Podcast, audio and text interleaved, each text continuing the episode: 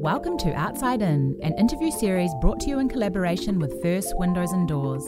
I'm Alice Lyons, editor of Homestyle magazine, and today I'm catching up with Stuart Gardyne of Wellington Practice Architecture Plus. So, Stuart, today we're discussing a project of yours on Great Barrier, the Pinwheel House, which quite literally references a pinwheel in the floor plan. Whereabouts on Great Barrier is the is the house? Yeah, it's in um, Medlands uh, or Medlands Beach, as people probably normally refer yes. to it. Yeah. So it's uh, it's just sort of behind the dunes. Most of the houses are um, just set back behind the dunes a little bit. Um, some of them get a bit of a glimpse of the sea, but most of them don't. So it's sort of set in an area which is um, uh, we, we, call it a traditional sort of batchy sort of area, which has inevitably sort of evolved over the years. So you know, there's a there's a real mix of really old-fashioned sort of hippie um, surfer sort of batches, and and, and then and quite a few um, uh, very yeah very big beach houses now as well. Yeah, um, yeah. So and and it's a it's a it, in many respects, I think, um, reflects the demographic of um, Great Barrier Island. So you sort of had this courtyard brief from the homeowners and had to sort of come to life in a different way, I guess. Yeah, it did. It needed to come together in a different way. And so I think we we realised that we couldn't, um, you know, build around the perimeter of the site and create a courtyard in the middle. We were going to need to actually build pretty much in the middle of the site, you know, recession planes, and we need we realised we had to build a second story. So it became obvious that we had to do it in a in a different way. So we kept calling it the courtyard house, um, mm-hmm. and then when the plan actually evolved with the the four sides, um, the four courtyards or the four decks all facing their own outdoor room, you know, slash courtyard. Um, uh, that's when I think the name the pinwheel became the pinwheel obvious. Sort of yeah, in. because you know it, it, was really just um, an acknowledgement, I think, of the the regular symmetrical plan shape. How that form came to life, yeah. So this plan that sort of has a pinwheel, it, it explores a De Stijl plan composition. Yeah. Um, for those of us who don't know what that is, how what inspired you about this yeah, Dutch think, design theory? I mean, I mean, uh, I suppose it's just partly my education and my interest. I'm, I would call myself a modernist architect, and mm. uh, although um, uh, probably uh, to be a a bit um, more definitive about it, I'd call myself a regional modernist, and that's so essentially, you know, somebody who believes in modernist design principles, but um, but within the context of the culture and the landscape in which you're building. So, you know, very mm, much, it's, yeah, it's very much about being um, in, you know, being in New Zealand, being in Aotearoa, um, and in mm. particular, I suppose, in this case, being on Great Barrier Island. And you know, we all know that uh, every part of New Zealanders slightly different from each other. So you know, you can't build yeah. you can't build on Great Barrier Island the way that you would build in Wellington or in Queenstown. You know, you have to. No. You have to actually acknowledge the, the landscape, you have to acknowledge the climate, you have to acknowledge the culture. And, you know, the culture is, um, uh, is, a, is a much more, I suppose, sort of interesting aspect about architecture in, in New Zealand, which, um, you know, we, we have a very unique architecture, I think, as a consequence of, you know, the people that we are. Yes. And what sort of were those environmental aspects you had to consider that are unique to Great Barrier? Well, the Great Barrier, of course, gets um, the wind, you know, both from the, mostly, I suppose, either from the east or the west. You know, it's called the barrier because it is actually, um, you know, providing shelter in a way to, you know, Waitemata um, harbour and, um, mm-hmm. you know, mm-hmm. f- slightly further north. So it, you know, it, ca- it, cops the wind, especially the easterlies. That's where all the surfing beaches are. The western yeah. side is much is much calmer, um, much more tidal and uh, but of course the you know the westerlies occur as well. So in a way, the courtyard sort of format that we adopted and the pinwheel um, plan arrangement allows the house to really um, acknowledge and respond, I think, to the mm. to the wind in particular and the climate. So if you know if the wind's coming from the west, you'll sit in one of the other three courtyards, you know, yeah. uh, on the deck yeah. on one of those sides, depending on the time of day. And if the wind's coming from the east, you'll you know you'll sit on the on the western side. Yeah. Yeah, sure. So it really does have that ability to really open and close the whole sort of ground floor for the you know to live in the environment as well there. Yes, it's uh, it is very much I think about living outdoors, whilst um, the house is um, definitely used uh, a lot in winter as well. You know, uh, mm-hmm. uh, Great Barrier does have a pretty benign climate. You know, you can yeah. wa- you can walk around in bare feet pretty much all year, and yeah. and you know even if you have to have a fire, you can still enjoy sitting in front of the fire. You know, just with bare feet. It's uh, you know it can be quite lovely. So, you yes. I think that the, you know the main living um, space in the house is one big rectangle, really, and and that rectangle opens up on all of the four sides. So mm-hmm. and uh, and that's really where that that pinwheel. Um, you know, terminology comes from, so that you know within that space you can open up all four sides at once, so that the the space just flows naturally, you know, across and through, uh, or it can be uh, closed off uh, on one, two, three, or all four sides. And, yeah, um, neat. Mm, so it's, it's so sort of it sort of has a really sort of flexible sort of feeling about it, and mm. and you're sort of living both indoors and out, and so you've got those the four openings um, where they each extend to an outdoor deck, which is cantilevered over um, by the upstairs level. Yeah, that's right. So the, the, the upstairs bedrooms, four of them actually cantilever over over the deck um, mm. on each side, and that then uh, in turn provides shelter at the doorway, um, mm-hmm. both both from rain, because um, you know frequently it can be uh, a lovely warm day but still raining, and mm. so it can be quite it can be quite nice to actually sit outside on, you know, on a um, what is essentially a veranda space, so you know you're sheltered yes. from the rain but enjoying being outside in the warm and uh, and the breeze, and um, uh, and those those spaces connect with the inside um, by these very large uh, double glazed sliding um, doors, which um, you know big sliding aluminium doors, and they sort of interlink. Yeah. On two sides, they're two leaves each, and on the other two sides, three leaves each, and they they can completely slide back um, over the adjacent walls so that you have an extremely large opening. Um, yeah, neat. And I really like that way rather than sort of like a single entrance door. You've used the APL architectural series sliders to create those informal entryways. Um, you know, which really feels like it relates well to that kind of batch aesthetic. yeah, and um, so the, those four sliding doors um, are sort of uh, equal. They they are the same on each side. So um, even the the main approach, you know, if you're walking back from the beach, you know, you would come through one of those doors, and it really is no different from from the three on the other side. So it it's like like I think um, you know one of the, the main characteristics of a of a batch really is that there isn't a front door. You know, you just you're coming through French doors, or you you know, so that uh, a, a, front door just creates a formality which is um, inconsistent, I think, with um, a beach house. And so I think yeah, so you just wander across the deck, you take off your jandals, or you know, hang your towel up um, under that sheltered space. And um, yeah, so it's a very um, informal um, sort of approach to the house.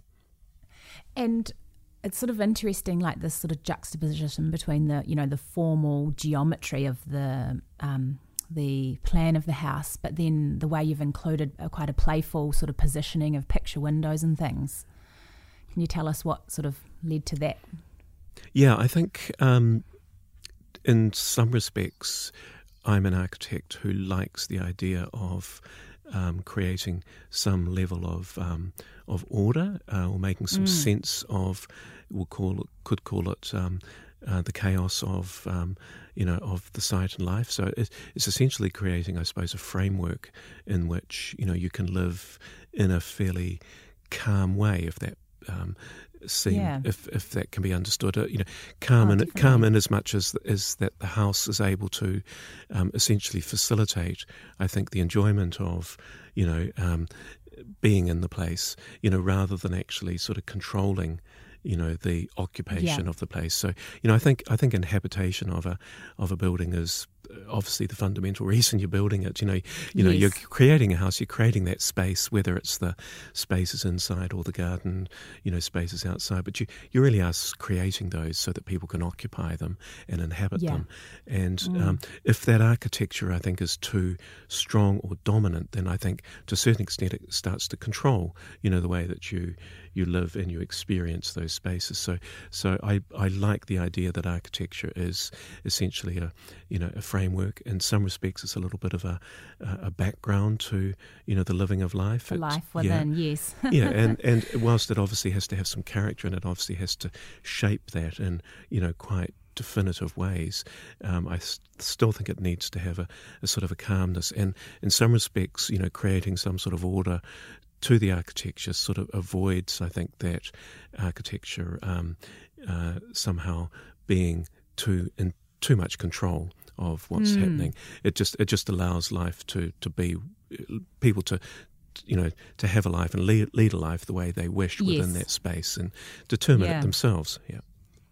Well, I like really how you. Um, you know, one of the aspects that stood out to me here was, you know, that you had um, no hierarchy in terms of the bedrooms or the bathrooms upstairs, and, and sort of talks to that point that you make here. I I, re- I really like that too, and it's sort of a. Um, I've you know stayed with friends at you know beach houses, you know, etc. on lots of occasions over over my life, and and you know the thing which you um, are aware of is, is that every time you go, there's a different group of people. It might yeah, just exactly. it might just be your family. It might be your family and a few friends. It may be two families. Yeah. It may be half a dozen couples. And yes, on every occasion that you'll go to that same place, you'll sleep in a different bed or in a different room. It just depends, mm. you know, um, who got there first, or you know, first up, best dressed. Sometimes, you know, yeah, some yeah. people have a preference for a room. Some people uh, take what's left over. Some people have to sleep on the couch, and yeah. that's what I think um, is nice about this idea is the four rooms are identical. There is no um, main bedroom. You know, there's no sort of yeah. bedroom for mum and dad. Yeah, yes, yes. and um, there's uh, and there's and none of the bedrooms have an ensuite. So it, yeah. every room essentially is. Um, uh, is the same. They they all are different because the windows are placed slightly differently. Um, yes but and they all uh, and each one is different because of the ori- uh, the orientation. You know, one's yeah. one's on the east, uh, one's on the west, one's on the north, one's on the south. So they all get different light, um, and uh, I think coupled with that is that there are two identical bathrooms. Obviously, you know, house of four bedrooms.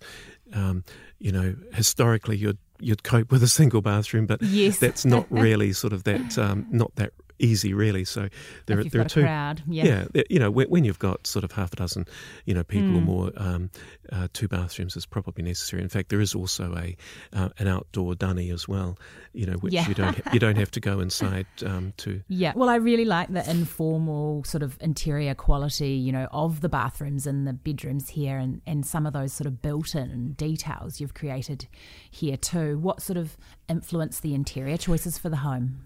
The fundamental thing about um, the Pinwheel House in terms of what we did inside was that the uh, the bedrooms um, acknowledge that people are not living there permanently. So yes. um, there is um, a hanging space, you know, so mm-hmm. you can hang things up, um, but it's not a wardrobe. Um, there is a sort of like a shelf um, at about seat height, which is quite large, yeah. and that's intentionally there so that you know when you bring your suitcase in, you can put your suitcase on it, open it up, and you know you can choose to live out of the suitcase, or um, you can put clothes and things in um, two drawers which are just below that that shelf. So you know it's intended that people will always come with a suitcase and um, yes. and not often leave things you know in the house for next time they come. Yeah, I mean, all those you know, very simple but intentional considerations. Um, yeah, it makes it it makes it a really lovely project. Even you know, I don't usually, I'm not usually one to no, note the loo paper roll, but the way the towel oh, yeah. rail uh, yeah. makes a loo paper. Yeah, roll. yeah, and that's that's a little bit of simplicity. Really, is that um, you know just trying to find a, a you know a simple a simple solution um, mm. which um, the beauty is actually in the simplicity. You know, by spending, yes. you know, sometimes more time than you really need to, designing your own, you know, towel rail, which um, the end of which, you know, is um, uh, the toilet rolls sit on.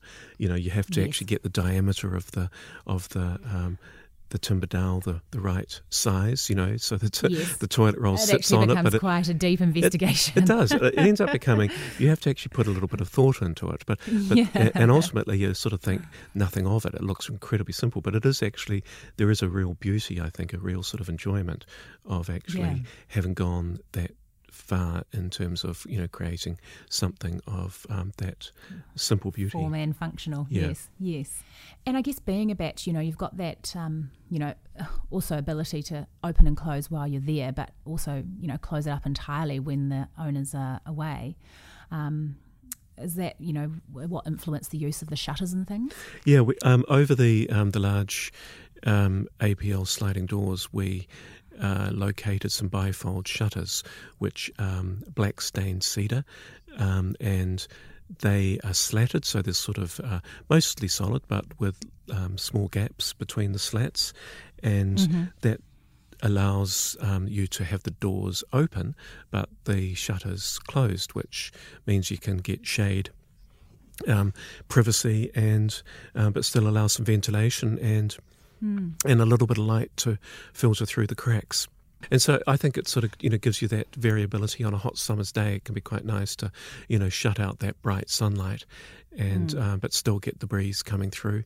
Um, yeah. And as I think um, you've identified as well, the the shutters also can close over the doors so that mm. uh, when you're not there, and you may not be there for you know several weeks or you know occasionally several months, you can actually just close these shutters over those doors so that the entire ground floor is essentially sealed and secure. And so then the upstairs, I really like the sort of yeah the character of the windows and things you've chosen there too. Like say these first windows and doors, picture windows, and then with the protruding shades. Um, what informed that? Yeah, that that's sort of a little bit playful, and I think that um, in some respects that comes or brings in the De Stijl um, sort of design nature of it. Um, you know, I, we talked mm-hmm. earlier about the modernist being a modernist, and, and of course the De Stijl uh, which stand, which means the style in Dutch, um, was really, I suppose, a um, a particular variation, I think, of modernism, um, which occurred in Denmark in the 20s and 30s. Everybody knows, yeah. everybody knows the art of Mondrian, and mm-hmm. um, and so you know it's very much a geometric um, thing. Um, and in architecture, there was uh, a lot of planning.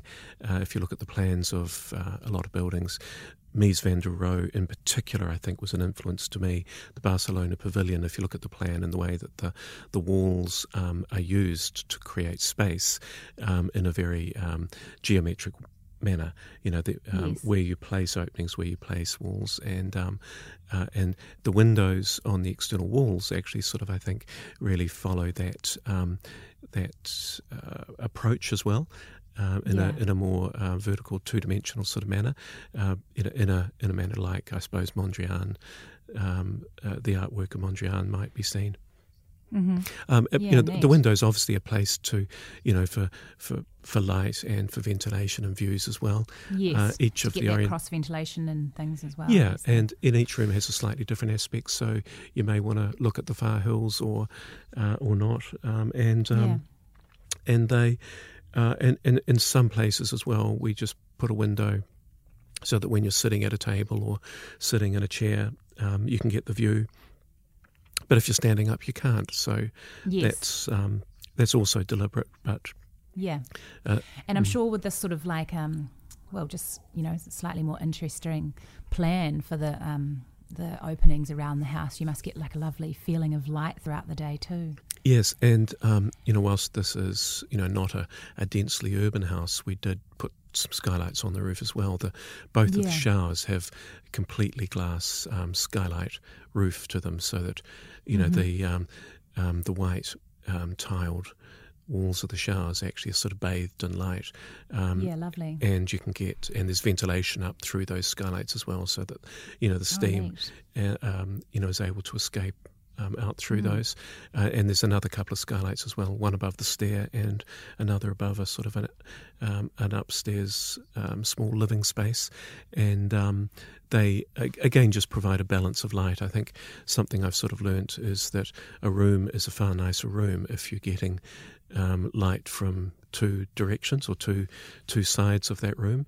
Um, yes. Uh, otherwise, you know, you get very strong shadows cast by, you know, in the room by where the light's coming from, and having light from more than one side provides a much more comfortable, I think, um, sort of atmosphere in a room. So I think Mm. wherever possible, we try to do that. And sometimes you need to put a skylight in, you know, to actually um, assist Help with yeah, to help achieve Yeah. that. That's right. Mm. Yeah, I, th- Mm. I think the other thing too about the house being on Great Barrier, it's completely off grid, so there is Yes. um, it's essentially completely self sufficient. Um, there Mm. is there is no electricity supplied, or there's no electricity on Great Barrier Island.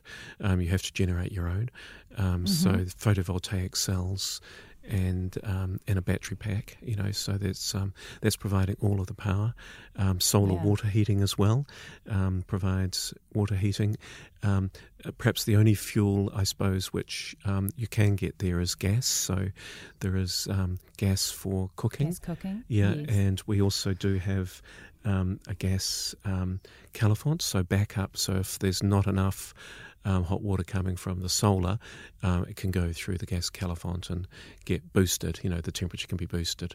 Um, yeah. so that yeah, so the solar water becomes like a preheater um, for the hot water, and um, Yes. but there's also you know um, wastewater um, treatment plant on site. Um, you've got Yeah. you've got you've got to collect all your rainwater off the roof and put it Yeah. in storage tanks. So it's um, yeah, it is it is. well, I have to say that yeah, the end result, you know, belies all the intricacies involved. yeah, that's right. It's it's and and I I sort of quite like the fact that um, in some places you're aware of that technology. Um, Mm. and in other places, it's relatively discreet, and you're not aware of it. And I think um, it just makes you realise that there's there's absolutely no reason to to try to conceal, you know, um, solar.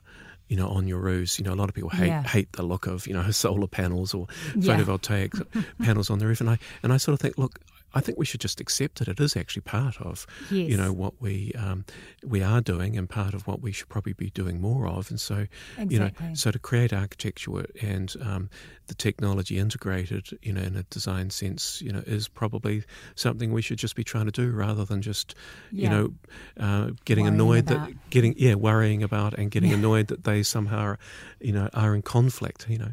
Mm, exactly. So, yeah, I mean, it really has been an exercise in the form following the function here. What are some of the features that you're most pleased with? I think really it's just the way that you can live in the house. I, I just love the main living space, which has you know so much informality um, and flexibility, yet doesn't feel completely loose and feral. You know, it just has a, a nice calm, nice calm sort of feeling, which um, which I feel is uh, just conducive to you know real. Uh, being a really enjoyable place to be, um, you know, the gardens, the way that those spaces uh, integrate with the garden to create the, the, you know, completely different character outdoor spaces on each of the four sides. I, you know, I think that's lovely so that you can uh, experience and sit in different parts of the um, the garden at different times of day. Um, so it's a, you know it's a very peaceful place to be. And then at the end of the day, and you know if if it's in the winter, you know you enjoy lighting the fire and um, uh, Cozying up. and cozying up. Mhm. Yeah, in fact, that's probably Mm. you know the other aspect of you know off the grid is, is you know how do you actually um, provide um, uh, warmth in winter in the Mm. house, and obviously you do that by having a, a well insulated house, and you know so you don't have to actually pump in a lot of heat, but um, Yes. but actually having a, an open fire is still one of those real pleasures, you know. Um, yeah, there's there's a really good um, source of fuel, yeah, of the manuka and kanuka on, on the island. So um, for the, the, the small number of days that you actually use it, actually having having the, the fire is just such a, a pleasurable experience. yeah, makes it a joy of a space to be in. Yeah, Hey, well, that's fantastic. Thanks, Stuart. I think, um, yeah, we'll wrap it up there. And um, thank you very much for sharing more on the Pinwheel House. you're welcome. If you would like to take a look at the Pinwheel House by Architecture Plus, head over to firstwindows.co.nz.